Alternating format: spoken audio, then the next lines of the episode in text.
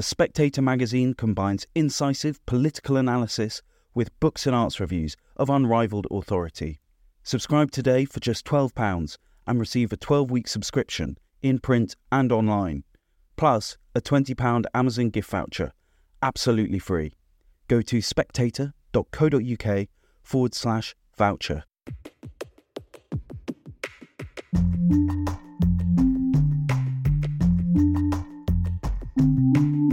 Hello, and welcome to the Edition podcast from The Spectator, where each week we look at three pieces from the magazine with the writers behind them. I'm Lara Prendergast, The Spectator's executive editor.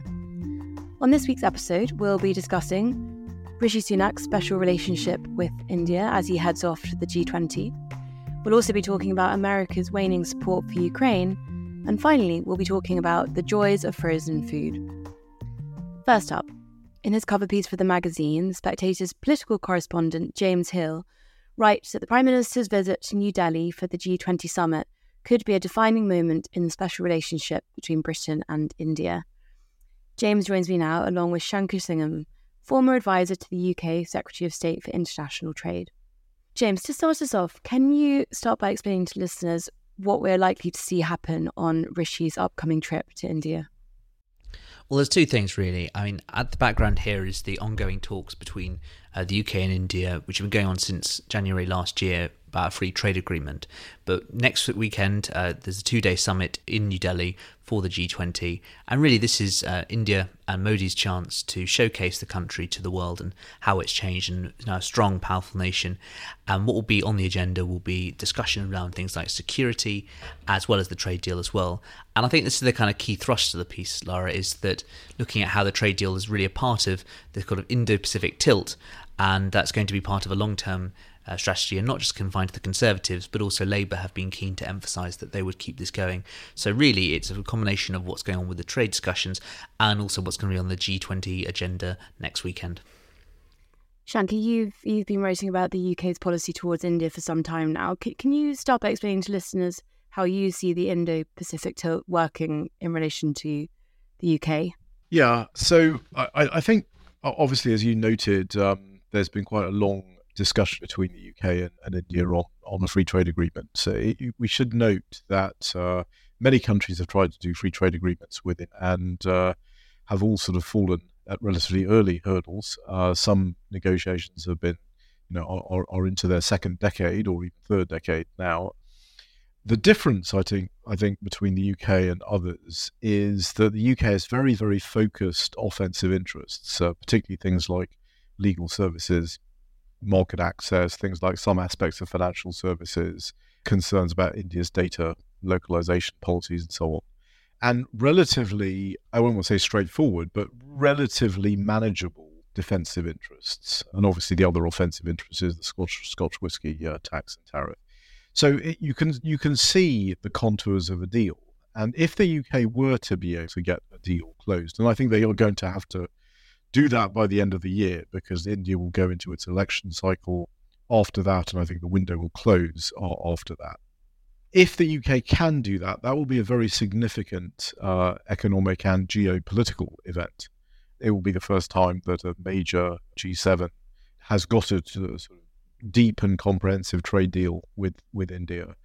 Uh, the Australia deal with India, by the way, is a very, very superficial trade deal. The the only country that actually has anything like a comprehensive trade deal with India is is the UAE. But if if the UK can do that, then they start to bring India much more closely into the sort of CPTPP orbit, if you will, in terms of a deeply liberalizing trade agreement regional platform, and that brings in the sort of Indo Pacific tilt and realizes something that both the Europeans and the US have been claiming they, they want to see, which is a much more vigorous and strong position. As James noted in his article, one of the fastest growing regions of the world with a very large population that is uh, both growing in terms of GDP per capita and in terms of population and in terms of you know many other many other factors and uh, geopolitical significance. And and what is your assessment of Rishi Sunak's negotiating position? What what are his strengths and his weaknesses? I think the the the strength is that very focused, uh, you know, offensive agenda and the ability. I mean, what the UK will have to do, though, I mean, the, what the Indians I think will want to see from the UK will be something around visas. That's going to be challenging and difficult for the UK. I would expect the Indians also to be concerned about some of the agricultural market access barriers that they've faced with regard to trade into the EU, some of the sanitary and phytosanitary restrictions that they've faced. But you know, beyond that, I think for for India, uh, the significance of having a deal with a major G7 is, is something they want to something they want to pursue. So I think that's in his favour. Clearly, there's a personal dynamic here, and I think James mentioned that in his article as well. I mean, you've got a the the Indians, particularly Modi. He said Rishi Sunak is a sort of bridge. India has a minister essentially for the diaspora. Very few countries have that kind of approach to citizens who've emigrated. So I think I think essentially the, the, the stars are essentially lining up for the UK here. I think in terms of getting a deal with with India in the time frame available. What's the challenge to him is obviously the time frame that's available. Uh, Modi has lost some important sub-federal elections. His position is not perhaps as strong as it might be going into this, and clearly the Congress Party has a very different view uh, of trade liberalisation, or market competition, or what you might call classical liberal economics uh, than the, the, the BJP. So that puts a time restriction on this, and, and that's going to make it more difficult for him to, to, to get a deal that is a strong, that the UK business community will actually support. James, you, you mentioned in your piece that despite Rishi's Indian heritage, that you, you get the impression that, that he's not going to be kind of playing the prodigal son. There aren't any plans for Biden style visits to ancestral haunts. Is that the kind of diplomatic approach that we're, we're going to see him him taking when it comes to India? Yeah, I think that, you know, in fairness to Rishi Sunak, you know, born in Southampton General Hospital, uh, lived all his life in the UK. He met his Indian wife uh, in California, and though he has been there and was married in, in, a, in a fairly low key ceremony there, which was a disappointment to the Indian gossip columnists. Um, you know, he, it's not it's not an area I think he's particularly comfortable kind of talking about in the sense of you know doing the Joe Biden style I'm Irish when actually you're one sixteenth Irish. It's really interesting for the piece looking into his background. Um, you know, in some ways his story is a kind of microcosm of the wider kind of a lot of the British Indian story. I think his um, his grandfather was actually in one of the nearby towns uh, where was the Amritsar massacre in 1919. He then in the 1930s moved to to Kenya, and I think one of and on that's on the paternal side. On the maternal side, his grandmother had to sell her jewelry to come here and, and bring bring family here in the 1960s, and you know, so it's all very kind of it's interesting, kind of a wider story. But in terms of his own Sunak personal connection, I think it won't be um, it won't be a huge part of the trip we see next weekend. What is perhaps more interesting is um, Akshata Murthy, who of course is his wife and the daughter of one of India's richest men. In 2010, David Cameron gave a speech when he went to Infosys, which is Akshata Murthy's father's uh, factory, and saying, you know, if if Bangalore was the the city which sums up India's awakening, then Infosys is the commercial equivalent. And I think there'll be a lot of attention on her. Um, you know, talking to some people, they say that in the press she's sort of regarded as a kind of equivalent of Kate Middleton, you know, quite sort of secretive and but but respected, always elegantly turned out, interested in fashion, and so I think it'll be interesting to see what role she plays over there as well as what Rishi Sunak does in the two-day summit next weekend. And Shanker, we know obviously Rishi is focusing on this Indo-Pacific tilt. What do you think are Modi's foreign policy priorities right now? Well, it is in a little bit of a difficult situation because um, clearly, you know, Russia's invasion of Ukraine has caused a lot of countries that are on the cusp, you know, who've essentially played both sides, as it were. India obviously buys lots of defense equipment from Russia. India does not want to be put in a position where they have to sort of choose, you know, which side they're going to be on. Now, clearly, UK foreign policy is very much focused on identifying your core group of very close allies, think countries like Australia, the US, the Five Eyes. There's sort of concentric circles around this of different uh, groups of countries. CPTPP is one group of countries in the Indo Pacific region. Where India is uh, geopolitically and how reliable an ally it can be geopolitically very much depends on, from a UK perspective, on them precisely making a choice, at least some level of choice um, between systems. And um, The Indians, on the other hand, just like many other countries in the world, have resisted making such a choice and are trying to position themselves to be um, friendly to as many parties as they possibly can be. We recently had the BRICS summit Brazil, Russia, India, China. That grouping has been expanded now to include countries like Saudi Arabia, the Emirates, uh, other other countries that typically we would be we would not expect to see in that that kind of that kind of alliance. So there is a bit of a battle for the heartstrings here. I think there is a bit of a battle going on for you know what India's future is is going to be, which again is one of the reasons why a trade agreement with the UK, particularly if it is a comprehensive liberalizing agreement that uh, sort of enshrines to some extent forces of market competition into the Indian economic structure. That's why I think this agreement could be extremely important. Now, I think you'll always you also want to see some early harvest measures because trade agreements, you know, take a long time to realize their benefits and so on. But you you would want to see some early harvest results from such a negotiation, improved trade, digital trade corridors, other kinds of things that you can do to facilitate um, trade between the countries. You'd want to see some of that, I think. So it's it's absolutely it's probably closer to being a reality than it has ever been in the sense of having a major G7 country concluding a serious comprehensive deal with India. And it, it comes at a time that is absolutely crucial for the West, you know, in terms of its its foreign policy objectives.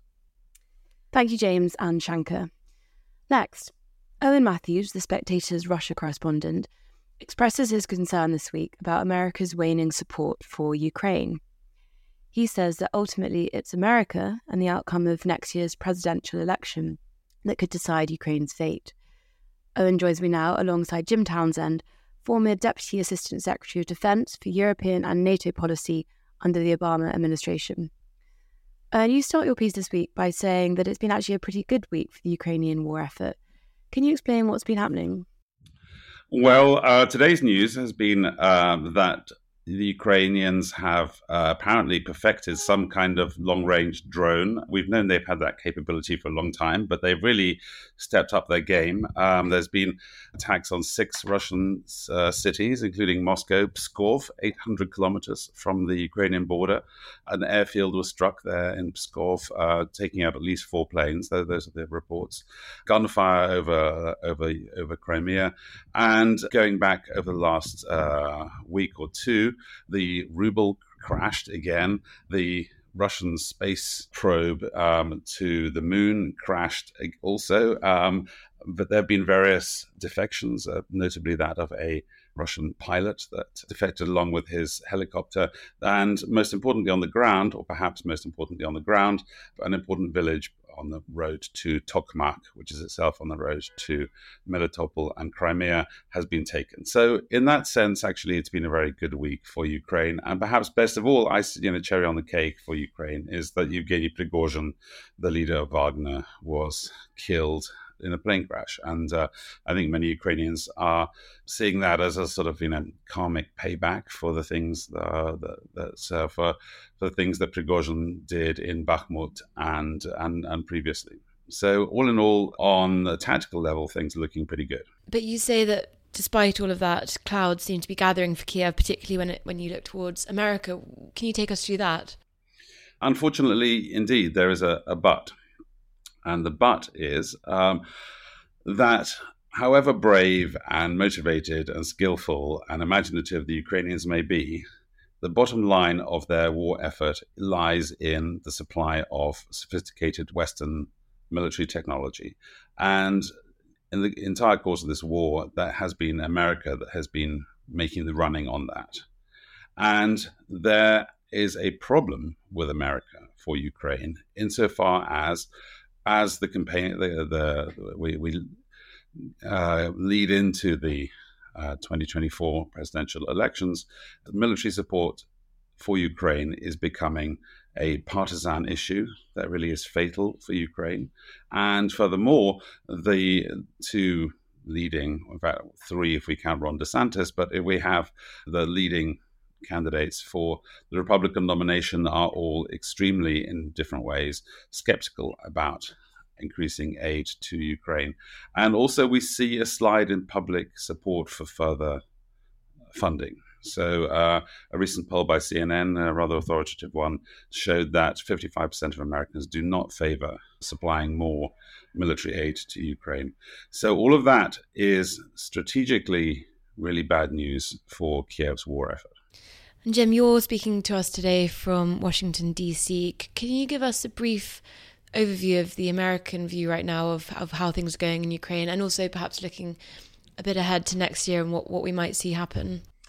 Well, thank you very much, and thank you for the opportunity to be on the show. And I just want to tell Owen I, I enjoyed reading his article, and I would recommend it to others. Uh, it's a good snapshot of how things look to a lot of Europeans, certainly, but also to some in the U.S. as well. And I and so what I'll, I'll do, as as you've asked, uh, I'll I'll give you a bit of a, a view from Washington, which is different from a view from Des Moines or from Poughkeepsie, uh, but uh, but it's a it's a it's a informed view uh, based on what I'm hearing from others around the country, and the and so first thing in terms of what's happening on the in the in the war from the U.S. perspective, I think uh, Owen laid out very well uh, that there are some things to be happy about in terms of the offensive, in terms of the fighting spirit of Ukraine, in terms of uh, what could be some um, progression on the ground that might breach that second or third line of the uh, Russian defenses.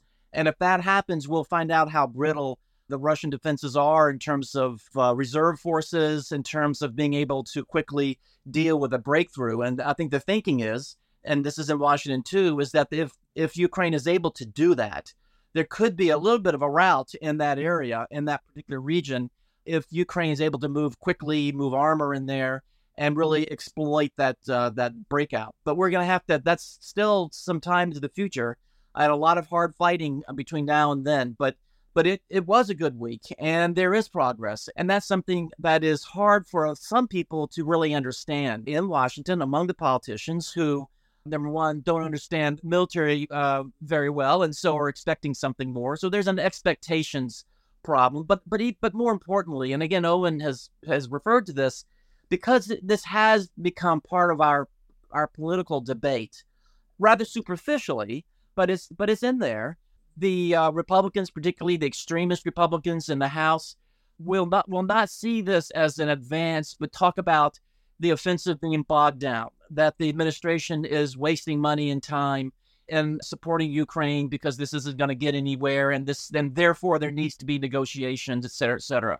But I, I want to make the point though that, um, and again, it's a handful of Republicans, frankly, that say this. Uh, there's a broader group of Republicans that are kind of watching and waiting, but the people that you hear saying this, they're not saying it because they really feel it as much as they're just causing trouble this is early in the presidential campaign. This is where the carnival season is. Everyone's being entertained. And so you hear these voices coming out saying things that uh, for this political impact, for a headline to cause trouble, not necessarily because they they, they believe that.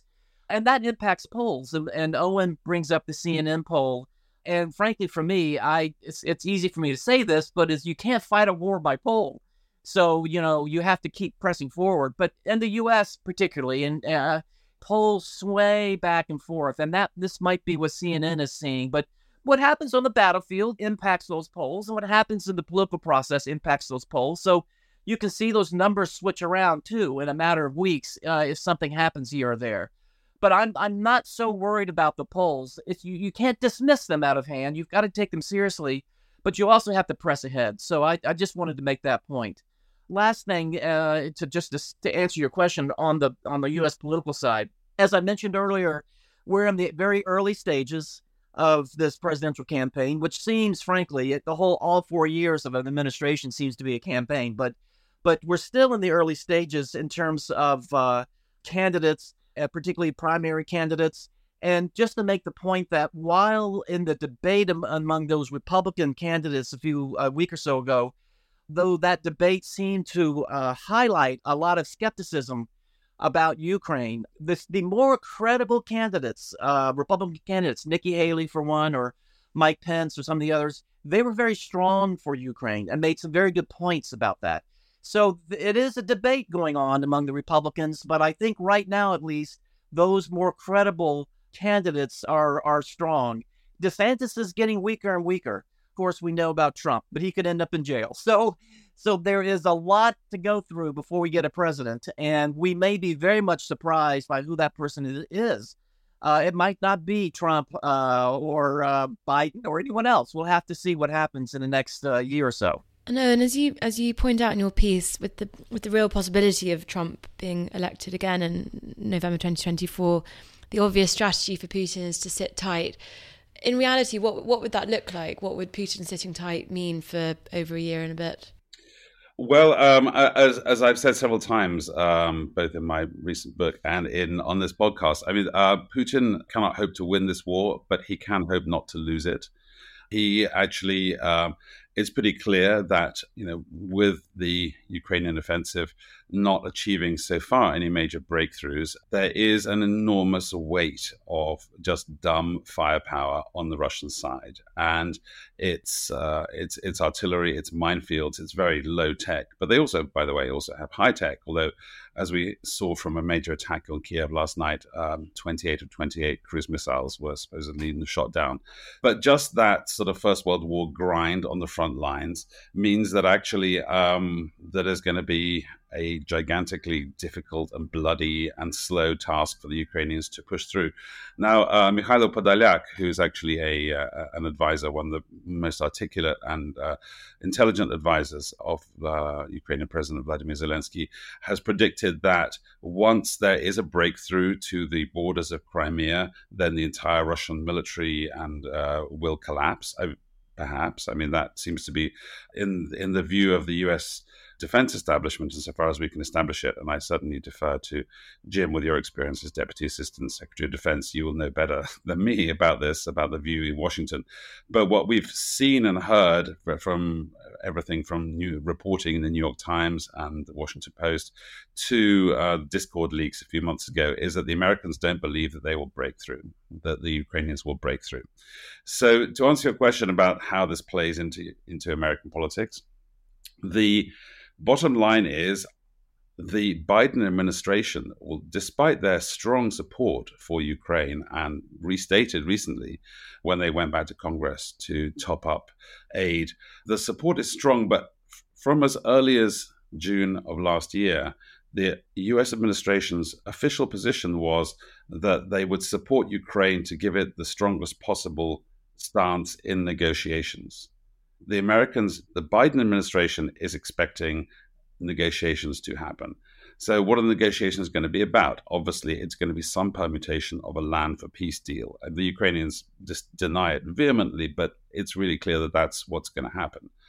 And that's to say that I don't think there's actually a very big difference between a Trump plan for ending the war and a Biden plan for ending the war, to be honest because what it involves is some sort of frozen freezing of the front lines and a type of security guarantee for the Ukrainians, but with a loss of territory, and that's clearly what the uh, what, what, what the, the, the, American defense establishment regards as an as an inevitability. The only question is how many lives are going to be lost on both sides before we get to that point. That is the rather depressing conclusion that we're getting from from Washington. But from Putin's point of view, there is only one thing that can really change politically in terms of the West between now and a, final endgame of the war, and that is the US presidential election. And as Michael McFaul, Obama's ambassador to Moscow, pointed out, you know, explain to me why Putin would make any kind of deal without knowing what the outcome of the election is. As long as there's a chance that somebody who is not so strongly anti Ukrainian is in the White House, you hang on until that happens. Jim, would you agree with that? Do you think there's no chance that negotiations will take place before the US election? Well, you know, it's a it's a very important point uh, that Owen made. I mean, uh, and then Mike McFaul too, in terms of if you're Putin, you're going to hang on uh, until you see if Trump might come back into power, and uh, and and uh, that that that, and also the hope that Putin has that the West, even by that time, might be really wobbly on Ukraine, and maybe some of the assistance slows down, and the battlefield becomes a little more balanced in Russia's favor, you know, et cetera. There's a lot of hope, I think that Putin has. So that puts the emphasis uh, on what's going to happen politically across Europe, but but including in the United States, but also what happens on the battlefield. It could be that we'll be surprised. Uh, there could be a, could be a breakout that actually leads to a bigger collapse than anyone thought. That's one thing about this war. If you go back to last year, there were surprises last year too. But I think what Owen raises about the views of the U.S. defense establishment and the, just the political establishment generally in Washington is important because that's something that we have been discussing here in DC too. And just to say that I don't think there is a U.S. defense establishment view. I think there are multiple views in that defense establishment, and um, and, and so a lot of the defense establishment is is holding out very much for Ukraine to win, and is frustrated by those that might be in the administration who are not out for a win as much as they're out for negotiations, if you will, what Owen was referring to. There's some in the defense establishment who might be there too. General Milley, the chairman of the Joint Chiefs of Staff, our Chad, every now and then he'll say something that makes you think that's where he is, and then he'll contradict it. There were the leaks that came out a couple of, uh, about a week or so ago, out of uh, defense sources or intel sources in Washington about, look, they're not to, they're not to reach the goals they laid out for themselves. They're to be mired down. You know, there was a, you you know they, I can't uh, remember exactly what they said, but they were casting uh, a very depressing view on the on the uh, on the progress that Ukraine will make. There are a lot of question marks in Washington about who was saying this and why are they saying this. These leaks, as you know, in London too. I mean, this is not unusual. A lot of leaks uh, are come out to, to shape a view, to to do something that uh, you know, aids the administration or not. And it wasn't clear exactly who was saying this and and uh, what it was based on. A lot of what they were saying was old news because as you were reading these articles, you were also reading about some of the things that Owen just laid out about things that were looking good. So so it's it's a I I so in, just to just to wrap up, I I really believe that what is coming out of Washington is confusing not just folks in Europe but also in the U.S. too. They contradict they are leaked by unknown sources. Biden talks about uh, this is up to the Ukrainians. We're we're behind them. What they want to do, we'll support. And then there was uh, last year, you know, let's get them at a good place at the negotiating table. So a lot of the rhetoric last year is still alive this year, but the reasoning behind that rhetoric is no longer what it used to be when it was originally said. But it adds to the confusion about so what does the U.S. really want? And frankly, it is unclear because of these leaks and because of a lot of things that Owen has laid out. So it is a burden for Ukraine and the and the and the leadership there, as well as European allies, to try to feel confident about the, where the U.S. is when these kinds of things are, uh, you know, appear in the press and headlines. Thank you, Owen and Jim. And finally, when was the last time you cleared out your freezer drawer, and what did you discover? Ysenda Maxtone Graham celebrates the joys of freezer food for the Spectator's notes on this week, and she joins me now alongside the Spectator's vintage chef and my co host on the Spectator's food and drink podcast, Table Talk, Olivia Potts. Ysenda, let's start with why you chose to write about freezer food this week. Well, it is 100 years since Clarence Birdseye had the brilliant idea of packing fresh food into, into cardboard boxes and freezing it at very high speed, which is the magical thing you need to do for, for ready frozen food. Thus, he ushered in the frozen food era, which I am delighted to say is still going very strong indeed. And you talk a little bit about some of the things you can still find in the frozen aisle.